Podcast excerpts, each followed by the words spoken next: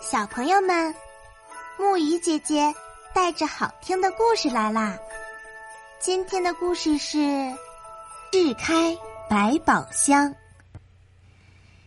清朝的康熙皇帝带兵打仗时，常常用名贵的珠宝奖赏那些有功的战将。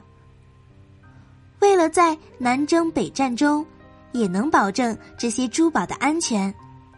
康熙就命人打造了十只铁箱，用来盛放这些珠宝。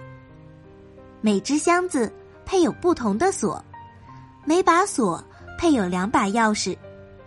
康熙让十位近臣分别掌管着十把钥匙，另外十把则封存起来。每当康熙皇帝要论功行赏时，就先得让这十位近臣。打开箱子，取出珠宝。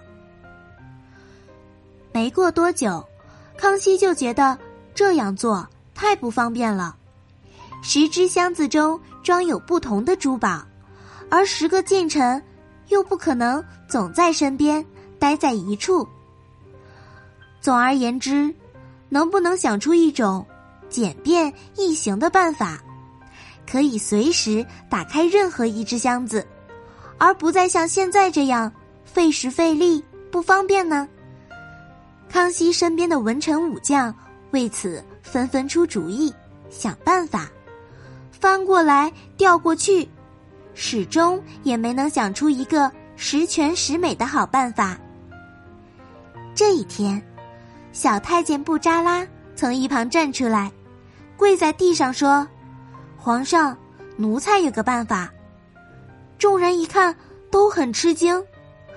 原来这个布扎拉是个刚进宫不久的小太监，还是个小孩子呢。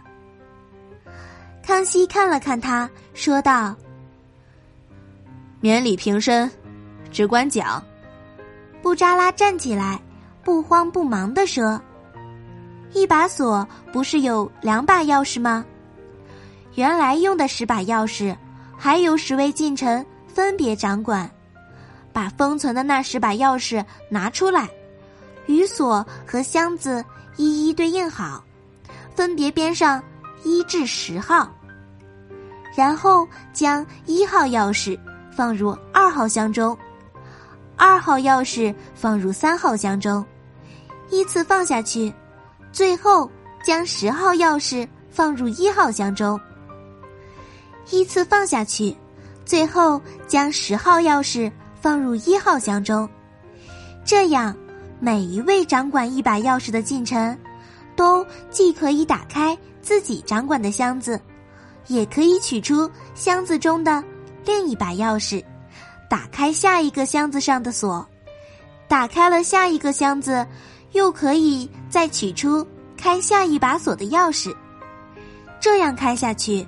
就可以打开您想打开的任何一只箱子了。换句话说，只要有任何一位近臣拿着自己掌管的那一把钥匙，就可以依次逐步的打开十只箱子。这不是比一把钥匙只能开一把锁的办法方便的多了吗？康熙皇帝和大臣们听完之后，冷静的思索了一会儿。然后都点头称赞，因为这确实是一种简便易行的巧妙办法。